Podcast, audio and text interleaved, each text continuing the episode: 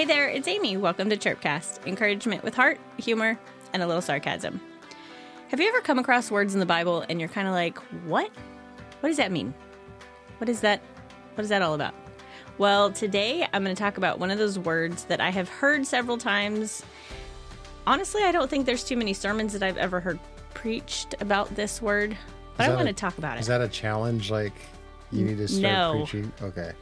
That is not a challenge. I mean, although I got to say, I think it's a great topic. There are like a million different ways to talk about this. Well, it's chirpcast worthy, so that's a good thing. Yes. So you're probably wondering, okay, get on with the show here. What is the word or words or phrase or whatever it is? And the word is actually armor bearer, which you may have heard, but it is actually only in the Bible, I think, about seven times. And there are very few armor bearers, it's a position. There are not too many of them that actually get named, but it was a very common practice in the Bible to have an armor bearer. So, like, if you think Knights of the Round Table, an armor bearer would be equivalent to, say, a squire. Yeah, I think for us, it's it's like it's always medieval times. Like I always think Yeah. of it like the knights and Right. you know the King Arthur. Yeah, exactly. Right. So an armor bearer is would be equivalent to a squire, but the actual definition of armor bearer is one who carries the equipment for battle. Um, it would be for somebody who was kind of like the hero. His armor bearer, it was sort of like his assistant. You know, when we were talking about this earlier, it, it there's a in sports and golf, there's the caddy, and I'm like, this is the caddy. Like Mm-hmm. Right. this is exactly the caddy. The Yep. caddy's the guy who's the total assistant to Yep. the the main guy or the he main knows gal. all the things they know all of the the way the game is played well the armor bearer is that person they are the ones who are carrying literally like the golf bag except i suppose in the bible times it would be the shield the sword yeah. maybe an extra pair of sandals i don't know maybe But- they did in the game of golf, actually, the caddy having a very knowledgeable caddy is a tool in the tool belt Mm. Yeah. of the actual golfer. Right. And so, you know, you could be saying, "Well, where where are we laying? How how many feet are we to the hole? What do you think?" what's the wind speed do they do that yeah, they, they do wind speed, wind and put it in the direction. They do. They they have little equipment that I mean, it's pretty crazy. The caddies are like totally equipped now. I mean, and then they're like, okay, well, it looks like it's uh, 120 feet. You want to probably use the nine iron, but you know what? There's a tree in the way, so you're gonna have to slice it a little bit. I mean, these guys are logistic masterpieces. I mean, these guys know exactly what's going on. And that's what the armor bearer was. They were the person Exactly. who would they typically didn't actually like fight next to them, kind of like you were saying. Like the caddy doesn't swing the golf club. I think if a fan tried to rush the golfer, the caddy would be like, "Get back, son!" You know. Yeah. Yeah, don't cross that line. Yeah. And that was what the armor bearer that's what their position was is um, they were the person who would they would encourage the person that they were with like Mm-hmm. say um, okay so like the one that comes to mind there's jonathan and then he has his armor bearer which actually i don't even think the bible says his name it just says jonathan's armor bearer Mm-hmm. but i feel like it's important to point out the fact that the armor bearer was also the one who was like you said kind of like a bodyguard like it really was like they Oh, yeah. literally said that the armor bearer was the one who would watch over the the king or the hero or the the main fighter guy the armor bearer would literally watch over them while they slept Oh, absolutely. And I, I even seen as as far as like in the golfing scene, um, I was watching a clip of Tiger Woods the other day, and why because I was watching a clip of golf. golfing is so boring no, no, I it's can't. not. You, you have you ever played? No, yeah miniature golf my whole life hole in one queen because you're a miniature person. wow It's a full it's a full course for you. They're like, nine "Get the- holes that's all i got nine holes you go through twice and then and then you're like b- busting out your driver to go off and like i'm gonna hit the windmill I and I'm remember like, going. There was this place where I grew up. There was this. It was called putt putt golf, Of It was- course, it was, it was putt putt golf. Oh, this is It your wasn't play. even These miniature are your people, huh? It wasn't miniature golf. It was called putt putt golf, and it was in Modesto, and it was so much fun. When we used to go there, that was like the highlight of my week. I was like, I could look forward to that all week long. That would keep me going. And we would go there, and they had these plastic, um, putters, I guess, but they were like bright orange and green. They were, and you got to choose the color of the golf ball. Talk about squirrel. But it was so much fun. But I just, I can't watch regular golf because it's like everybody just hush. Yeah, but when It's just I, the commentary. I would never, I would be the worst commentator for golf. you get kicked out of the course, like you probably get kicked out of miniature golf I, I would be watching that and be like, oh my gosh, look at that bird. Look at the bird in the tree. Look at that. What's going on over there? Anybody have any snacks? I, couldn't. So I was watching golf, Anyways, and and we were uh, and, and Tiger was thirsty, and Of course the he was. caddy under caddy saw that he was thirsty, so he got him water. Like didn't wasn't Yes. asked, he just did it. you mean like he did his job?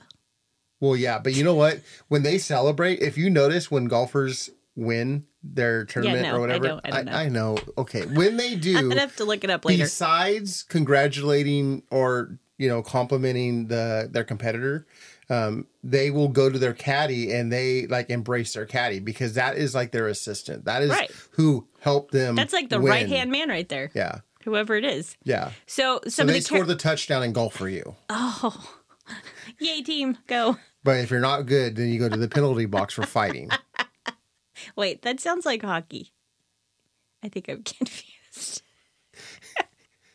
I know baseball. That's all I know. Only baseball. Wait, barely and we don't even know the giants anyways that we gotta get yeah. squirrel. Uh-huh. Okay, so one of the characteristics, or actually a few of the characteristics of the armor bearer, one of them is bravery. I mean, can you imagine that's your job is to watch over the king? Mm-hmm. If you were the king's armor bearer, I mean, that's like right up there with the one who would taste his food, right? well yeah yeah Before he ate it. yeah exactly because Nehemiah. you are mm-hmm. literally watching his back. So there has to be a sense of bravery, but there also has to be a sense of loyalty. You can't have you can't have somebody watching your back that you're always worried they're going to stab you in the back. Like it doesn't work that way. well and you always have to have the best interest of the person you're serving Right. It's all about serv yeah, it's completely about being a servant 100%. in like the best capacity. Absolutely. Uh, but can I ask a question? We look at armor bearers and we're like, oh, the knights, oh, the kings and their armor Mm-hmm. bearer. But what about, does the armor bearer get an armor bearer? No. No. There's no assistant to the armor bearer. No. I couldn't I in all the research that I did, all the research that I did, there's not. I just feel like in life, when we serve, like as servants of Christ, we should always have people who are helping us, and there's Yes. always people that we should be helping. Right. Well, uh, for us, I think that it, it's kind of like it goes full circle, or it's like that infinity, you know, the sideways eight. it's the infinity symbol. Like we are constantly either being served or serving someone else. Like it's a loop. There's never for us. Yeah, I see that. And so one of the things that um, I think is really interesting too is I found was that the armor bearer would actually be the person that would relay messages of importance. If if the king or whoever the the one in battle, whatever whoever he was, if he had something important to say, he would give it to the armor bearer, and that person would then take it on to wherever it needed to go. they were entrusted with I- that message. When you just said that, I had this flashback of a memory 9 11. When George W. Bush, our president at the time, Mm-hmm. was reading to a kindergarten classroom, oh yeah, and the guy came and he whispered into his ear. Yeah. I don't know the guy's name, but he was entrusted he with was the information. Service guy, probably. I'm assuming. Most likely. yeah, because I don't think anyone can just go whisper in the president's ears. Hang on, I have a message for you. No. But you're right. Yeah. And so I, I get this imagery of that that armor bearer at the time. I mean, he was Right. not, that's not Modern his day, I official. suppose. Yeah, yeah. Went and it was entrusted to tell him the information, and it not it happened just once because President W. Bush did not want to startle the kids at the time, so he just continued on what he was supposed to do. But then there was a second relayed So message. I guess then also the importance is not just the message, but it's how you relay the message. one hundred Because he didn't walk up to him and like start whispering. I, I mean, obviously I wasn't there, but he probably didn't like whisper in his ear, ear you know, the world's on fire. Like No. he literally had to be very um concise into the message. yes, He had to here's the information, yes. but the way that he relayed the message, he couldn't go in there screaming and yelling in the classroom. But I could that is burnt in my my mind. The face that George W. Bush on the second message, Yeah. when they said we are under attack, Yeah. he did not like go. I mean, I'm sure what he was called to do maybe had a little bit more time. Maybe he could have did a meet and greet with the parents or whatever, and that was probably scheduled. Yeah. But immediately, I'm sure he was ushered out of the room, put on an airplane, and was protected. But as that he made message- decisions for. But the message Was relayed and Yes. it was of utmost importance. And there was actually an interview about this where George W. Bush talked about that and that it was a very calm, but very precise and not so detailed, but enough detail to let him know It's important. this is important. Well, Yeah. I don't think they, I, I, I think for at any time, if someone comes up to you that is not announced to, to the president, right. It's going to be, this is important because we have to interrupt what you're doing. Well, there was a sense of urgency. And I think as Of course. for us to be armor bearers, it kind of goes both ways. We can be, in a higher sense, I suppose, armor bearers to God, mm-hmm. right? He asks for loyalty. Um, we have to be watchmen. Mm-hmm. He tells us to watch and pray, to be mm-hmm. awake, to be alert. Um, and God doesn't call us to be the ones to fight the fights. He is the one, he's the hero. He goes before us mm-hmm. and he fights the fight for us. Mm-hmm. He fights our fights, he handles the battle, he takes care of mm-hmm. everything. But what he asks us to do is to relay the message of importance to other people, to carry the tools for the battlefield, right? Like um, being in prayer, like the word of God. Like those are our tools, I guess. Kind of like it makes me think of the um putting on like all of the the armor of God. Uh, Exactly. Okay. That's the equipment, but we are called to serve others as well as to serve God in this capacity. So I guess my question is do we have armor bearers in our lives? Does our life need someone who backs us up? We need Christ, Right. But I'm But- talking in like a very real but- sense, like but- people. but God uses people Yeah. to be his hands and feet. And so he we should be open to having people in our lives that are willing to help us out as we help others. I mean, back to your infinite loop um, imagery that was beautiful. It was that we're always helping someone or someone's helping us, and and and yes, sometimes people have manipulated that. In some churches, not ours, but in some churches, there that is an official title of people. Yeah. Usually, it's it's men who serve the male pastor, Right. and where in in you know I think in the um, apostolic church it's it's real big where they have armor bearers Yeah. and like an official title. whatever the pastor needs that person handles Yeah. you know and it could be the the most what we would consider the silliest thing or it could be the most serious thing yeah. you know like you need to go visit on my because i can't you need to go visit this person for Yeah, me right. or um or i need prayer because you know i'm going through a, a personal um um tra- tragedy or whatever Yeah. you know it, it could be as serious or as, as silly but at the end of the middle of the day there's someone that you could turn to and i think that we all should have those people in our lives And I guess to me, it makes me think of the question Are we, do we look at our lives in our story? Are we the hero or are we the armor bearer? Because for some people, I think it's easy to automatically put themselves in the seat of the person who is like the hero, mm-hmm. like the mighty warrior, you know, because they have a title or because maybe they're self appointed. I don't know.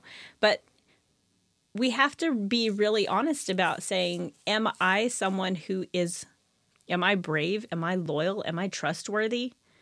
Do I have the characteristics of an armor bearer, or do I think that I am so important that everybody else should be my personal assistant? And we have to be able to put ourselves in check with that.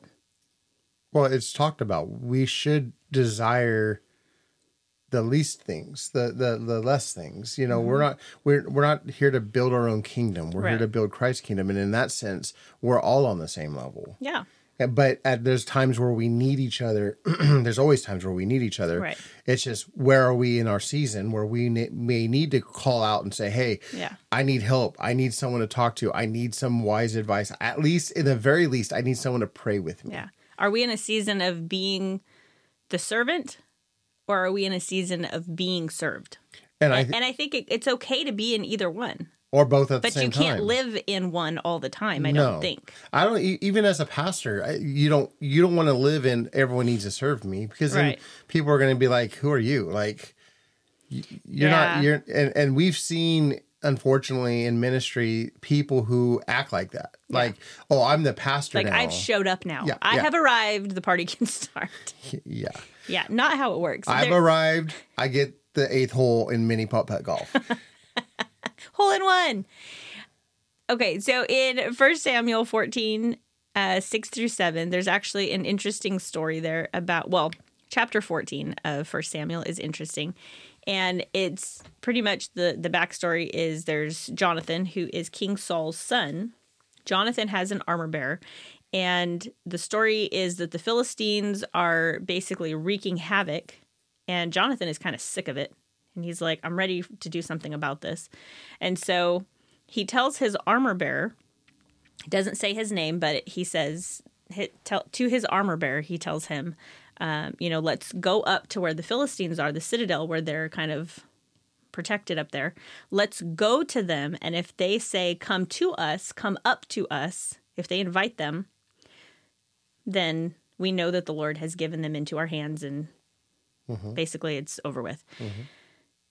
And the armor bearer actually says the in the Bible he says, um, "Do all that is in your heart. Go then. Here I am with you according to your heart." So basically, the armor bearer is telling him, "I'm with you. I've got your back. If you're gonna go, I'm gonna go." But that's in full submission. You- uh, Absolutely. there, there's a submissive spirit that says, "I'm going to be there for you. I'm going to do whatever you need me to do because you're leading this." But it's also because he trusted Jonathan. well, absolutely, It wasn't just blind, like, yeah, let's go see if we can get murdered. Like, it, he literally was saying, because he knew Jonathan's relationship with God also. faithfulness to God. Absolutely. He trusted that. And so, are we trustworthy?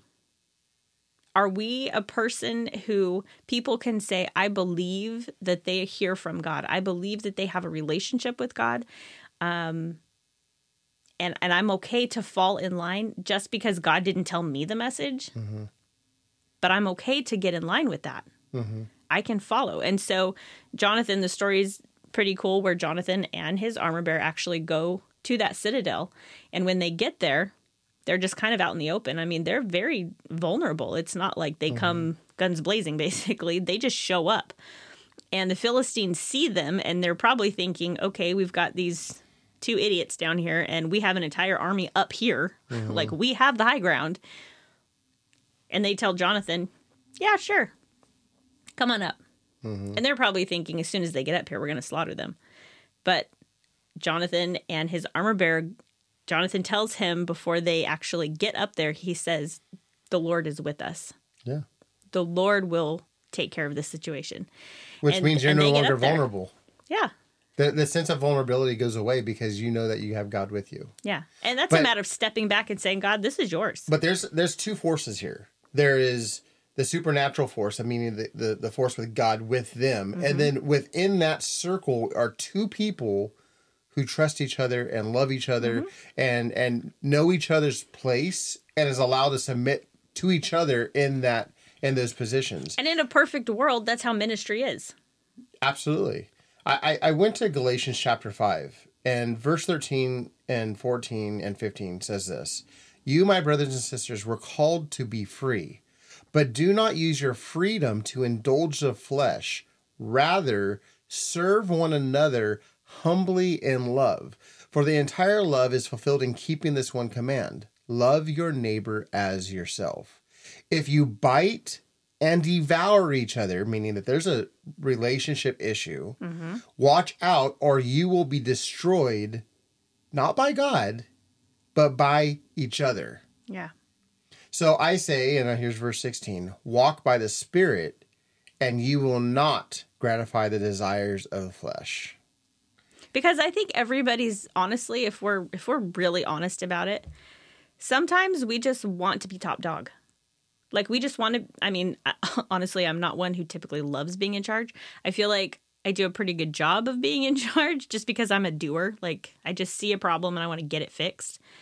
But i think that at the root of it all we all sometimes just want to be in charge and be top dog and you just do what i say and so that scripture speaks to that attitude, and that's a heart issue. Mm-hmm. If I'm saying, you know, if I'm backbiting and I'm complaining, well, they told me to do this, or I have to follow so and so, and I have to, do, that's a heart issue to me. Yeah. It's people who I, I have a problem with bosses. I have a problem with, then you have a problem with God Yeah. Because there's always going to be someone above you. Yeah, always. There's always going to be someone above you. And it doesn't mean that we don't disagree with people that are, No. you know, in leadership or in charge of us or in ministry or even on our secular jobs. There's always going to be somebody who's got a little bit more power than we do. And that can be extremely frustrating. But typically, it's submission. I will submit to the people that God puts over me because that's the way that it is. Yeah. I, And if God chooses to put me in charge, I don't want people fighting and backbiting and trying to undermine everything that I'm trying to Mm-hmm. do myself. but there has to, it's, but I, I think we don't live in a dictatorship. Right. you know and, and even in like our church organization there are people above us Yeah. um you know I, I have a state bishop i answer to which answers to the north american presbyter which answers to the general overseer and and I, i'm i'm you know do i agree with 100% of they what what they put out? No, Of course not. am i going to under try to undermine them? No. If i am given an opportunity to give my opinion will i give it? Sure. But there's a difference in saying, I have some ideas and let's work together mm-hmm. versus maybe somebody, say, going on Facebook or social media or Instagram mm-hmm. and blowing it up about how stupid everybody is except them. Mm-hmm. Like, that to me is an issue. I- don't have a problem sitting around a table and having a conversation about, mm-hmm. you know what, these are things that need to be fixed. Mm-hmm. But again, going back to that armor bearer situation, the positions that God has put us in now mm-hmm. are positions to serve, but sometimes to be served. We have to just figure out what season we're in at that time. the key to this is that everyone is in submission to the ultimate authority, which is Christ. Yeah.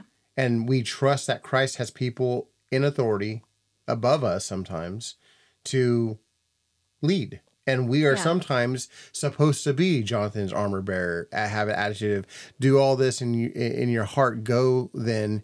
Here I am with you according to your heart. Yeah. You know, eh, because at the end of the day, we're trying to submit ourselves, and if we're in true submission to Christ, and Christ says you need to submit to this leader, then we submit to them. Yeah. You know, But the hard thing is that they're still people.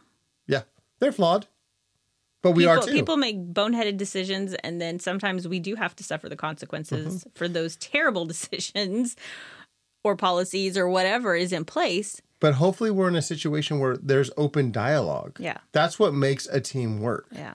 And it has to be a team, though. Like, Yeah. if you look at the armor bearer and the warrior, or the armor bearer and the king, they're a partnership. Mm-hmm. They're a team. They have to work together. They can't both take a nap at the same time.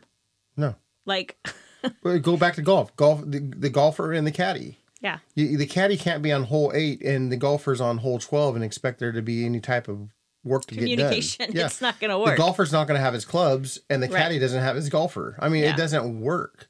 There has to be clear communication and and as you fully submit, then you and both know each other's roles, then you play that out. And then once you're once you're done accomplishing whatever that task is in front of you, then you both get the congratulations. yeah. Maybe the golfer gets the name recognition, the Nike deal, and the ten million dollars, but the caddy, but the caddy gets loved. and and he and he. I'm pretty sure he gets a, a nice No, little paycheck himself Oh yeah, they do. or herself. Oh yeah, caddies get tip well.